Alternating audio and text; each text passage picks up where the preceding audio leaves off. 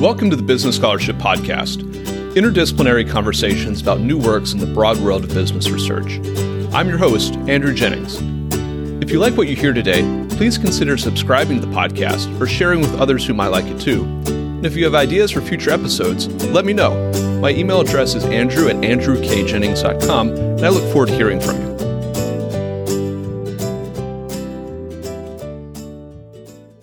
Welcome to the final episode of the Business Scholarship Podcast Symposium on Local Journalism, Business, and Society. This episode will focus on the article When the Local Newspaper Leaves Town The Effects of Local Newspaper Closures on Corporate Misconduct. This article is forthcoming in the Journal of Financial Economics, and it was authored by Jonas Heese of Harvard Business School, Gerardo Perez Cavazos of UC San Diego, and Caspar David Peter of Erasmus University Rotterdam. I'll link to the article in the show notes for the episode. We're joined today by one of the authors, Gerardo Perez Cavazos, and we're also joined by commentators Karen Woody, a professor of law at Washington Lee University, and Joseph Borg, director of the Alabama Securities Commission. Gerardo, Joe, welcome to the Business Scholarship Podcast, and Karen, welcome back. Thanks so much. A pleasure to be here. Thank you for the invitation. Thank you. Very excited to be here. I'd like to start this discussion with an interview with Gerardo on the paper itself, and then I look forward to commentary from our academic and our policy practitioner, as we've done in the prior panels. Gerardo, I wonder if you could talk about some of the theoretical mechanisms by which local press, local newspapers could serve as monitors of corporate conduct. Are there various considerations that might drive or undermine that role? And what differences might there be in monitoring between a local press outlet as opposed to national or regional press? This whole symposium is focused on local journalism, as is your paper. Uh, but what are the distinctions there between local press and national? And before you and your co authors embarked on your study, what has the empirical evidence suggested thus far about the role of local press as monitors of corporate conduct? Let me start by talking a bit about the distinctions between national press and the local media. The way we're thinking about it, it's that local media a lot of the times is going to just cover issues that are relevant for the local audience, whereas the national media is going to try to capture a bigger audience. What this means from our perspective, local media is going to cover things that are very localized, which may not be interesting for somebody who's very far away, but it could be very relevant for local communities.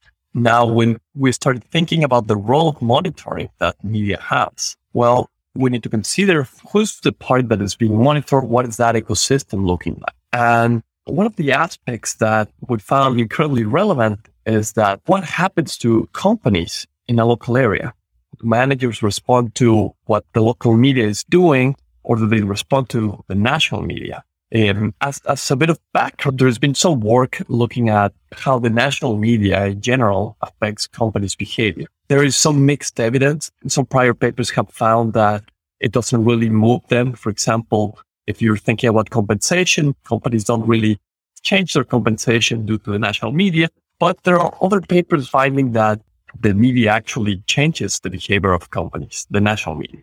So we embarked in this project thinking about there's one problem that has been going on for a while.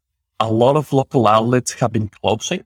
So we wanted to figure out empirically if that affects the overall misconduct of companies. Looking at this monitoring role, one of the mechanisms that the media plays for monitoring misconduct is a detection. So if you think about a very basic economics model a la Becker 1968, the probability that some company or that somebody will commit a crime is a function of both the probability of detection and the punishment. So clearly, if you start decreasing the number of newspapers, that will probably decrease the, the detection rate. So that should affect how companies react.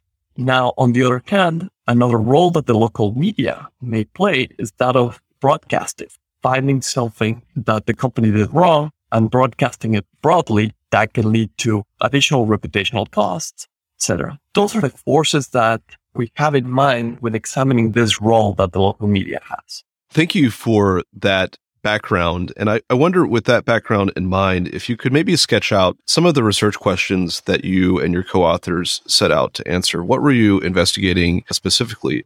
The main questions that we wanted to answer was what happens when local media closes its doors? What are the effects on corporate misconduct in terms of two main avenues? One, do the number of violations increase? And second, to the overall penalties that the company has to pay for those violations increase. Let me tell you a bit more why this can be two conflicting things. It is possible that once the local media closes down, the company is not as careful and has more violations, but which type of violations are they increasing? And what we're finding in the paper is that there's a slight increase in the number of violations, which is relatively modest, about 1%, but we're finding a relatively large increase in the penalty amount, an increase of about 15.2%. So what that tells us is that media, as you would probably expect, the local media was previously focusing on the more egregious type of behavior that companies had. And they were monitoring those types of behaviors. Now, once the local media closes down, companies are increasing those types of egregious behavior. I wonder if we could talk about the research design that you and your co-authors pursued. What firm and press settings did you examine? Of course, this is focused on local press, but how did you identify the local press to look into? What sorts of violations are we talking about? What sorts of corporate misconduct? And what data did you use? Could you give us a sense, maybe at least at a high level, of some of the structure of your research process? Yes, absolutely. We started by we're combining two data sets. So let me talk first about the local newspaper closures. There are a few papers that have looked into local newspaper closures. So we use some of that data from a, a paper by Gentzkow et al. 2011 we're also looking at a panel uh, created by the UNC Center for Innovation and Sustainability in Local Media. So those databases to basically follow all local newspapers through time in the US and identify years when the local newspaper basically dropped out of the database. So we obviously check then what happens to that local newspaper. We try to figure out if it was a merge, if it closed its doors, etc. And we identify don't have the number with me, but I've, let's think of around 47 to 50 local newspaper closures around the US in a time series that is going from around 2000 to 2017. So that is the first part, identifying localities where the local newspaper is closing down. Then putting that together with what is the number of initial local newspapers in the area so that we can get a sense of how strong the effect should be there. And then we merged that with information from Violation Tracker. So Violation Tracker is a comprehensive database that has violations from basically all agencies in the US or a large number of agencies in the US. And it covers all types of violations, starting from labor safety to environmental violations, violations under the Fraud Claims Act, etc. So it really gives you a broad scope of the misconduct or the types of violations that companies may have. Now, obviously, from those violations, there are certain ones that you cannot attribute to a local facility. So we're going to be focusing on all of the violations that can be attributed to a particular facility. That means we know exactly the zip code where the violation was taking place so that we are able to basically match the effect of having a local newspaper closing down and the violation on the other hand. That is the general databases that we're using. Now, in terms of the design, we're going to be looking at three years before the newspaper closure and then three years after. So we are in essence comparing the previous three years in terms of violations against the post period of three years after the local newspaper closed down. And we're going to be using a, a series of controls. The controls are basically all other facilities that were not operating in a county where a local newspaper closed down. Thank you for that background on the research design. I wonder if before we shift gears toward our commentators, if you could talk about your findings from the study and what implications you and your co authors might draw from those findings. The main finding, as I mentioned before, was that the number of violations increases by about 1%, but the penalties associated with those violations increases by about 15%. Now, that tells us a bit about the role that local newspapers are playing in corporate misconduct. It tells us that local journalists, local media is focusing on relatively serious behavior that companies may engage in. And once they close their doors, you're basically having a, a bit of a void in this ecosystem whereby companies are more likely to misbehave because there is one less monitor around. Obviously, if you're thinking about the whole ecosystem in which media plays a role in. And it's a confluence of different factors that leads to the closure of local newspapers. So one of the big concerns that you have when doing this type of study is, well, is there perhaps some reasons why the newspapers are closing down? Is it perhaps an economic reason why a particular county in the country is losing its newspaper? Is it perhaps that the local economic conditions are not favorable enough? And are those economic conditions affecting the company as well? And maybe that is also driving the results that we find. Or we do a battery of tests to rule out that economic conditions are driving the effects that we document. And we find that it's not really the economics that are driving our effects. And now, in terms of some policy implications, one of the aspects that obviously as a policymaker, it's not that you can determine we need to have five newspapers in every place. We need to open another three. It's a whole ecosystem that is responding to incentives, market conditions, but some of the implications that in our view can be possibly interesting are as a regulator, you have to be mindful of other monitors out there so that if a monitor is dropping out, just given the market conditions, is there any way to substitute that? And it might be that then local regulators or federal regulators such as OSHA are allocated a bit of more resources in that particular locality when this transition happens. And some of those thoughts come to mind. Thank you so much for that introduction to the paper. And I want to give you an opportunity toward the end of the conversation for any takeaways or open questions. But now I'd like to turn the floor over to the commentators. Our first commentator is Karen Woody, professor at Washington Lee, who, among some of her research areas of focus, she looks into issues of corporate compliance. Karen, would you like to offer your thoughts on this topic and this paper? Thanks, Andrew, and thanks again for having me on. Congratulations on an excellent paper with just such critically important findings. And even the symposium sort of writ large is such an important topic. Just this morning, I opened my, you know, daily headlines and my FCPA blog headline was about the list of journalists who have either been imprisoned or killed around the world for reporting on corruption and issues related to corruption. Obviously, today's discussion might not be as harrowing as that. But I think the relevance and the analogies here are apparent because, to my mind, that's where these implications and some of the conclusions of this paper begin to point, which is that sort of broader corruption that can occur when we don't have the backstop of local newspapers. Given that, I just wanted to say again, this is such a, an important paper very well researched. I have to confess, I'm not a statistician. I am not even really an empiricist. I love to read empirical papers, but I have not yet waded too far into that field. So I really appreciated how the methodology was laid out and how clear it seemed. For that reason, again, all of my congratulations to you on doing this work and how thorough it was. A couple of things I wanted to discuss or to just maybe even pose a few more questions about. I don't see any need to reiterate here what Gerardo has just summarized of the paper.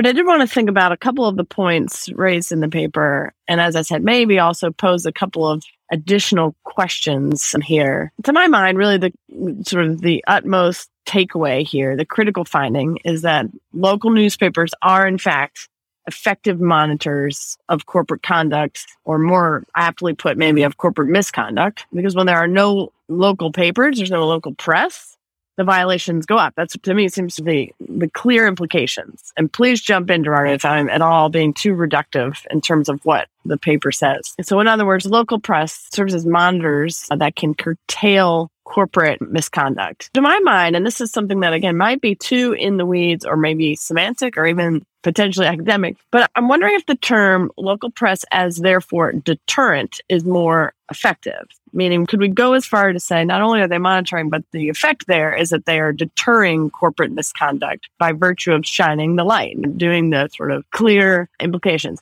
And this goes to maybe, like I say, the maybe academic sort of philosophical question of if there's no one there to report it, do we think there's less or there's more? It's a tree in the forest idea. But I think that's what we're trying to get at with this paper is when there is local press that can report on potential misconduct, it keeps the misconduct at bay.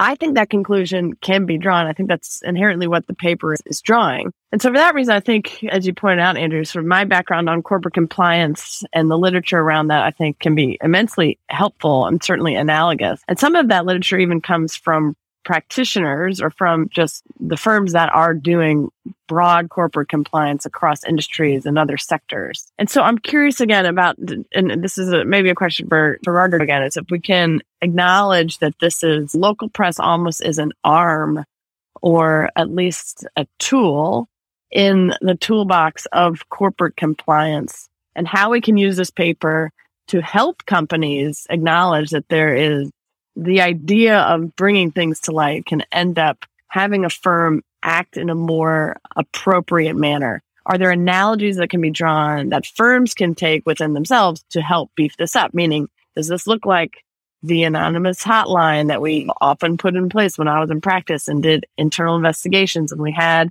the ability for people to expose potential misconduct or at least try to look into it? Are there things that firms can take away from this paper to help even themselves internally try to adjust the tone within the firm itself. So that was one thing that I think a lot of compliance literature tries to get at that. I think Veronica Ruda has some interesting papers on this. Todd Haugh at Kelley at Indiana University write on this sort of idea of how do we shift the culture maybe from inside and can we use the fact that there hopefully is an independent local press holding us accountable on the outside to play that role.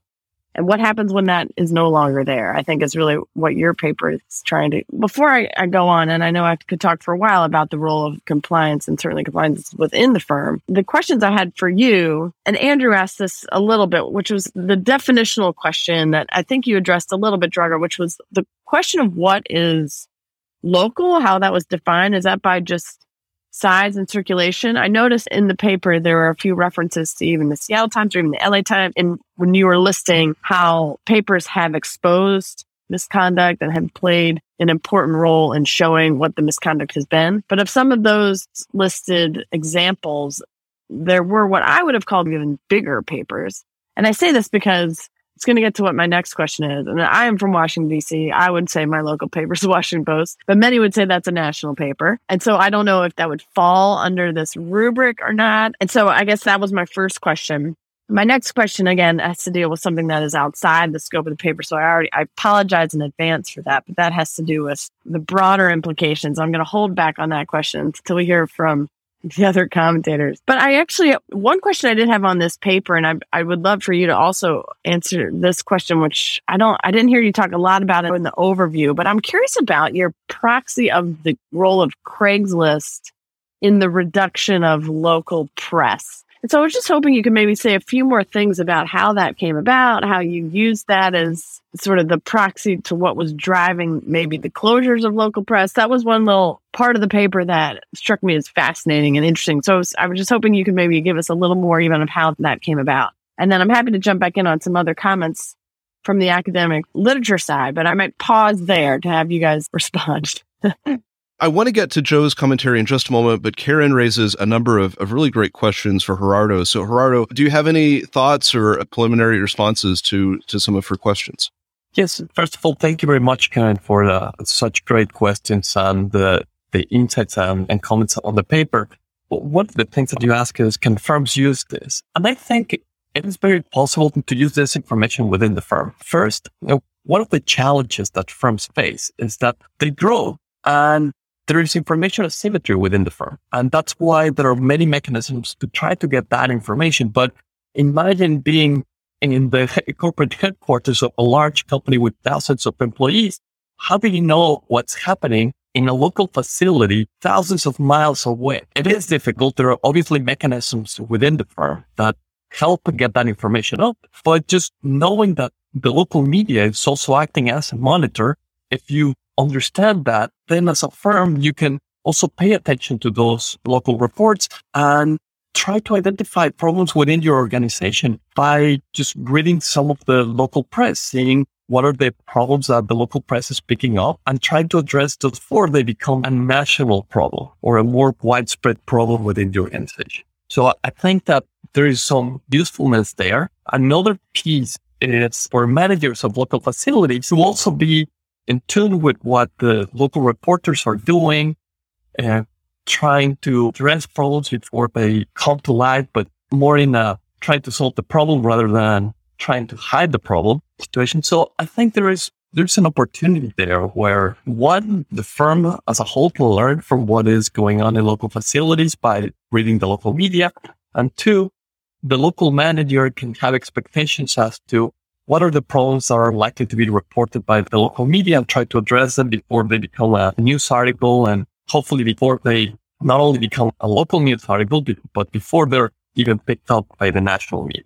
I believe that the second question you had was how are we defining local newspapers? In general, the way that we are looking at that is or defining the a newspaper as being local is by circulation and being present in just a very localized set of count, as opposed to, as you mentioned, something like the Los Angeles Times or the Washington Post. Those we consider as national media. And we actually use them in one of our tests to try to get at basically looking at the visibility of companies by the national media. We're trying to separate, obviously, there are companies that the media is more likely to pick up. For example, if Apple is doing something, the media is likely to pick that up. So if there's a local facility that, and the local facility is one of Apple, it's more likely to be picked up by the local media just because it, it belongs to this organization that is very visible. So we try to measure the visibility of organizations by looking at the amount of articles that the national media, such as Los Angeles Times, the Wall Street Journal, etc., the number of times that they're picking up companies and then matching that or identifying facilities of those companies as being highly visible. So that's why we also use the national media in one of our tests. But in general, defining local media is the circulation in a very localized set of count. And finally, I think your third question related to the proxy for Craigslist. This is a test that we do to rule out or to mitigate the problem that perhaps local newspapers are closing down because the economic conditions are not doing well. And we basically, we took that from another paper. We thought it was a very clever idea that Gao et al. had in their I think it was also JFE paper. And the way that Craigslist test works is as follows. Usually the local media depends a lot on local advertisement and to work.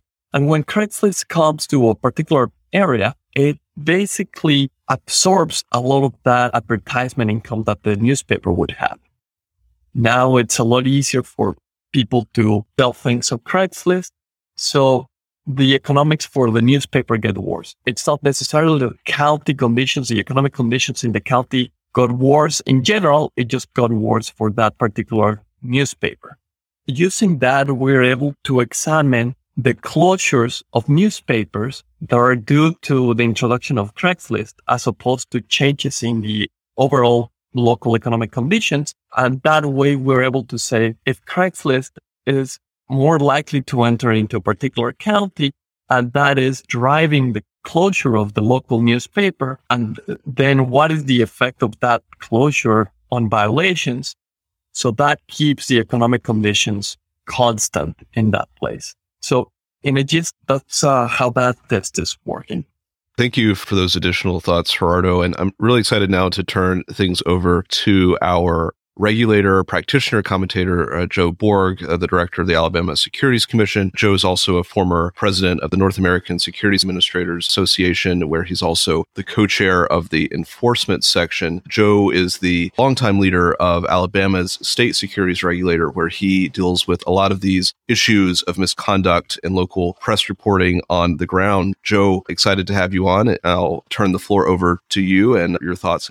Thank you for having me, and I'm pleased to join you all. And first, I guess I should say that I'm probably going to look at this from a slightly different point of view. I certainly don't have the basics for the data analytics that Gerardo and the group did, so I can't comment on that. But here's an interesting point. Let me go back and start about 28 years ago when I first took over this agency. And I guess I should say we have to do licensing and registration. So things that go around the neighborhood, shall we say, are very important to us. And back then, there were a series of newspapers. So when we talk about local press, I'm actually breaking it into two categories because I find there are differences. So local press to me, and I'll ask Gerardo to correct me if I'm wrong. There are those that are sort of regional papers, state regional papers. Back then we had four major papers in Mobile, Montgomery, Birmingham, and Huntsville, and they covered pretty much the whole state. On top of that, then we had much more local coverage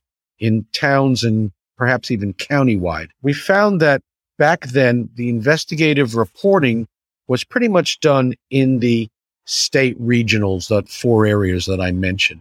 Again, they're not national papers, but very important communication tools.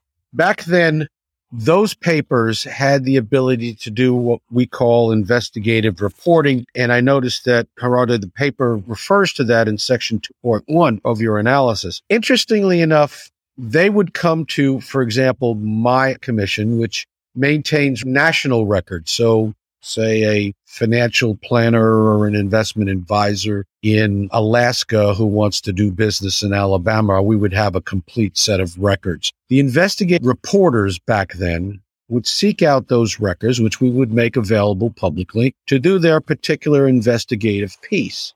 Usually in the financial sector, it could be a local company or an outside state company doing business. And their focus would be, is there a current fraud? Is there a current trend? Is there a problem with real estate? Think, for example, after Hurricane Katrina that devastated the coast of the United States in the South, the number of frauds that came up were being perpetrated. It was some of the investigative reporters from these papers that were first on the scene to say, we're looking at trends of sales or trends of money transfers give us information on these individuals who, in some cases, had previous misrepresentation and fraudulent records attached to them. I guess my comment is that the local press, the very local press, would then report from the next level press. At least this has been our experience. I do think that your premise that there is an effect because of the closure of local press, local papers, that there is less tendency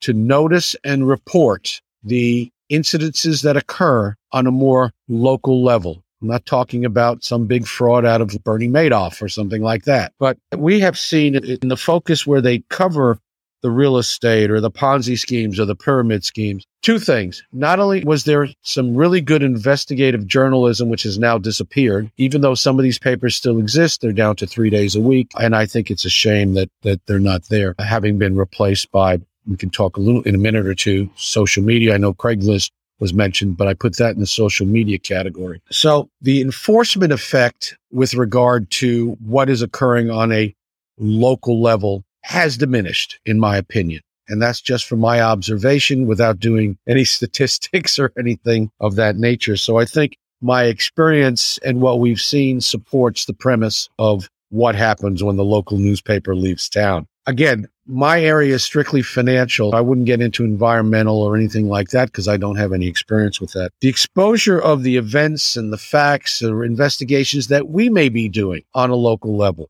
that reporting, because it's in print and on somebody's coffee table, carried a lot more weight than the five second soundbite on a news report or social media because it was a constant reminder that, yeah, I may have something about this as opposed to I've got my 10 second soundbite and now it's gone. So I think that is one of the areas where the loss of local press is a loss for all of us. The, the pattern and the practice and the extent of what we saw in these frauds or these misrepresentations or these perceived frauds would lead folks to give us a call.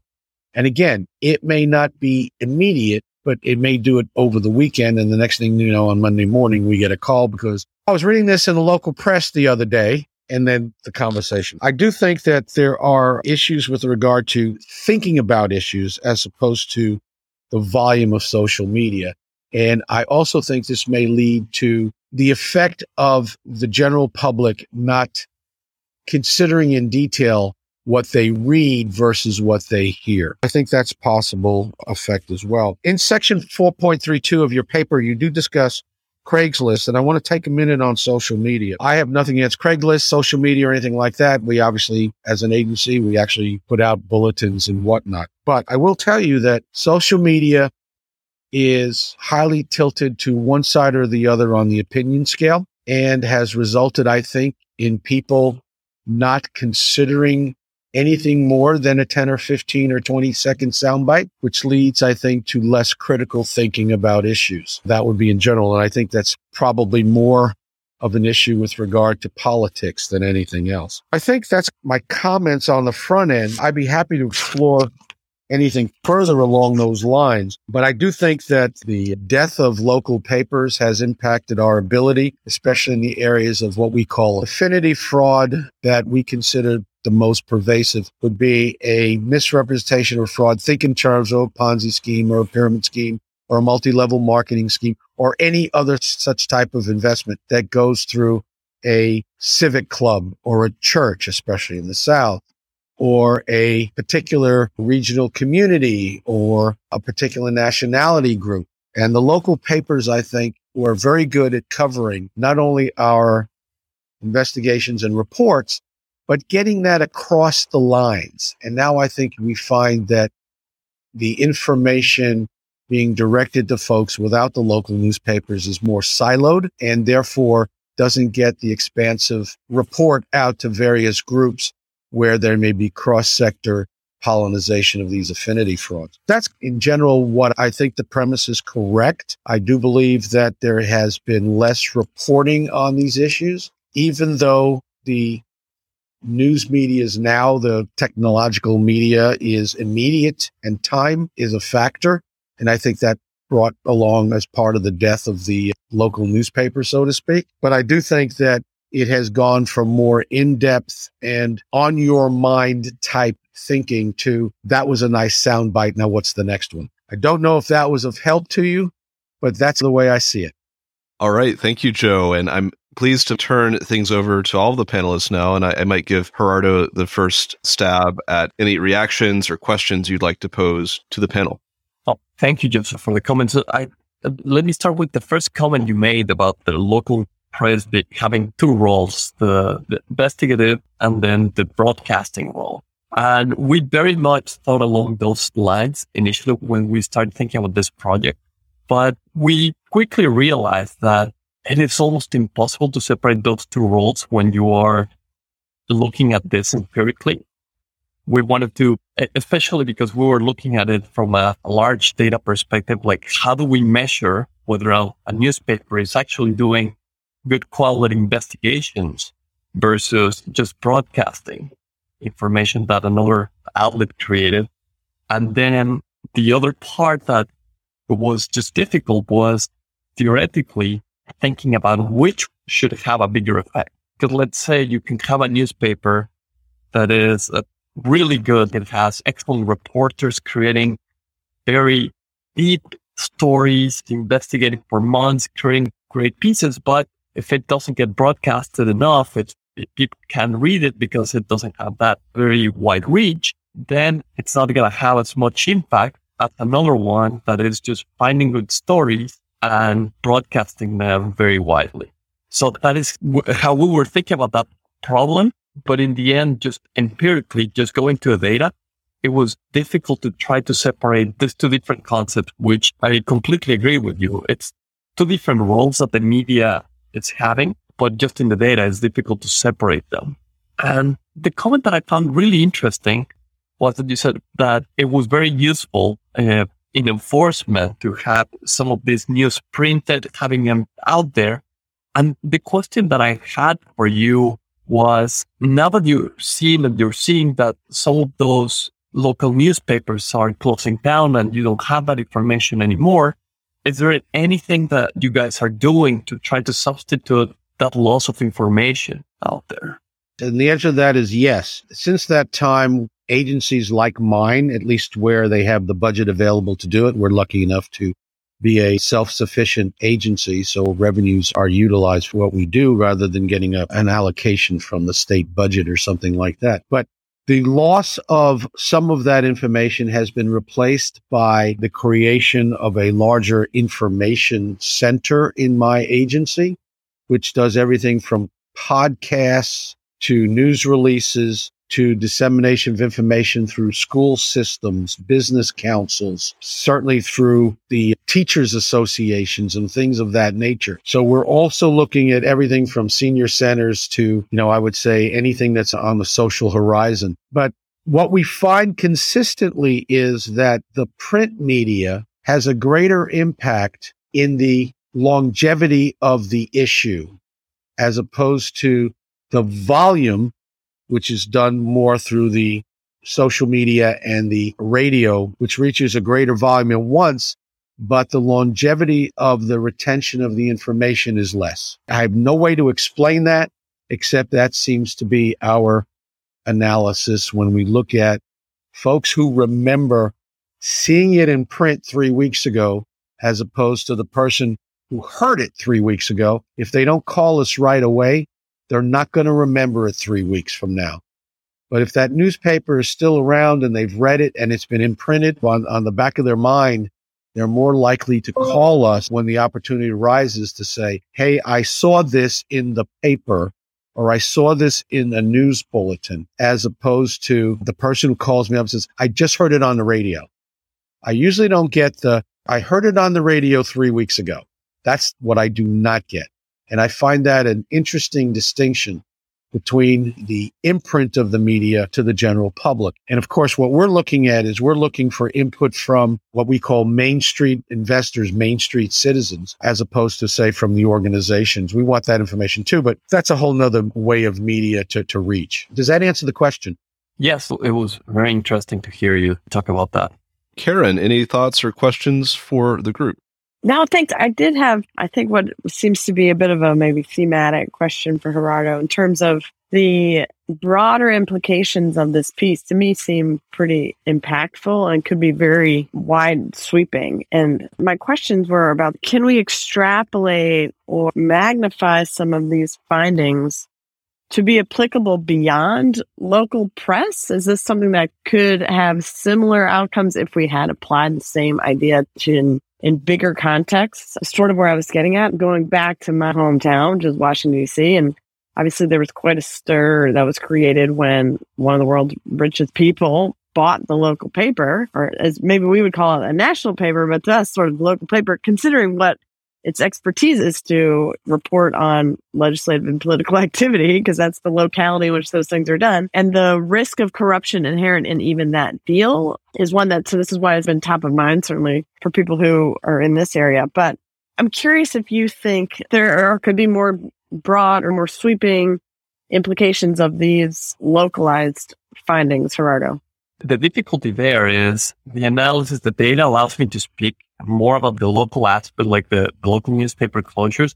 I do think that in general, the, the broader implication is that the media in general plays an important monitoring role that once you start changing that and put that together with some of the stuff that Joseph was mentioning, once the nature of the content is changing, it could have important implications throughout that we don't even begin to understand very well what happens now that you're getting every couple of minutes like a, a news article or new headline saying this is happening.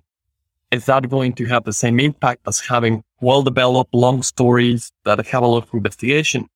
It's hard to know, but I do think that there is going to be some loss of information and, and the role of the of monitoring. It could be diminished by having a lot more information out there that is not as deep or it could also be enhanced if you're having a lot more news articles that come about. In general, broadly, it's a bit hard to know how to generalize it beyond, okay, if local newspapers were to disappear today, what's going to happen to the people who are reported on? What's going to happen to firms? Are they going to misbehave a lot more?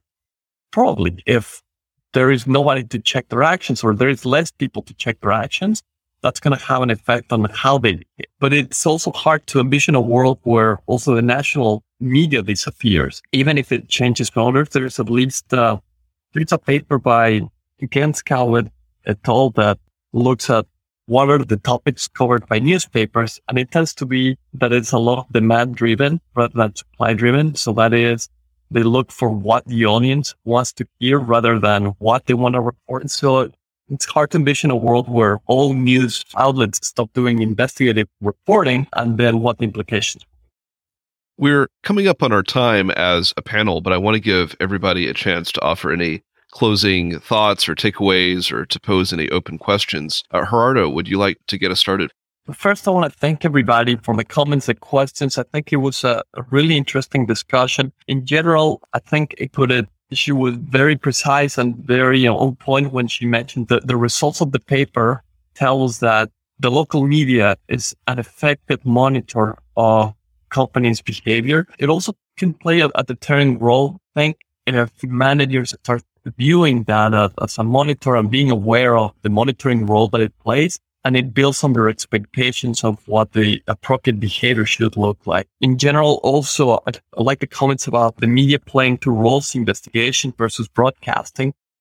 It's just empirically, it's difficult to separate those two, but it's uh, an incredibly interesting and deep conversation, the, the one that you can have about those two roles. And in general, what I want to say is some of the implications that firms can take from this is well, what happens when within the company you notice in the headquarters that some local facilities are not being covered by the, the media anymore? As a manager, you should then pay more attention to those places to make sure that within the firm there is some substitution of that monitoring role. And also it has implications for policymakers. As Joseph was saying, it is very important to substitute that type of information with uh, different tools like centers to gather information, centers to analyze that information and generate some of that information that previously was basically generated by local reports. I will just say again, I wanted to reiterate how impressed I'm with this paper and how important I think its findings are. And as Gerardo just said, the findings are important nationally in terms of at a local level, but even more broadly. And then I think critically, also very important information for firms themselves and the role that local press can have as a tool of even their own compliance policies and being able to ensure that there are guardrails. So the role of that actually being an aspect even of an internal compliance policy, I think is an interesting way to see this as well. Again, my hats off to Gerardo and the other authors on this very important piece. Thank you. And Joe, final words. Yes, thank you. So I do believe that the paper demonstrates that what we think is the closure or the lack of continuing investigative reporting from the print media has removed what I think is a valuable watchdog from what is maybe financial corruption, political corruption, because not only is it less resources, but the ability for folks to actually think about the concept and actually study it as opposed to perhaps a slanted or five second soundbite, which does not require a whole lot of thinking. So I do think we've removed uh, and have decreased the ability of our review and watchdog services on political corrupt, financial corruption, issues uh, of that nature that require a little more thinking. Thank you for the paper. And I think that you have demonstrated that there is a big loss when we have local newspaper closures. All right. I'd like to thank all of our guests on this final episode of the Business Scholarship Podcast Symposium on Local Journalism, Business, and Society. This panel has focused on the article When the Local Newspaper Leaves Town, the effects of local newspaper closures on corporate misconduct, uh, which is forthcoming in the Journal of Financial Economics. It was authored by Jonas Heese of Harvard Business School, Gerardo Perez Cavazos of UC San Diego, and Caspar David Peter of Erasmus University Rotterdam. I'll add a link to the paper in the show notes for the episode. Uh, thanks so much to our panelists today, Gerardo, Joe, Karen. Thank you for joining the Business Scholarship Podcast. Thanks, Thanks for having for, me. A pleasure to be on. Thank you very much, Andrew.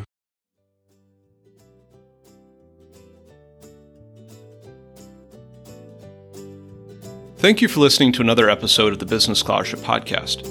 If you like what you heard, please consider subscribing to the podcast or leaving a rating on your favorite podcast app, or let other people know about it too. If you have suggestions for future episodes, please let me know. My email address is andrew at andrewkjennings.com, and I look forward to hearing from you. Until the next time, I'm your host, Andrew Jennings.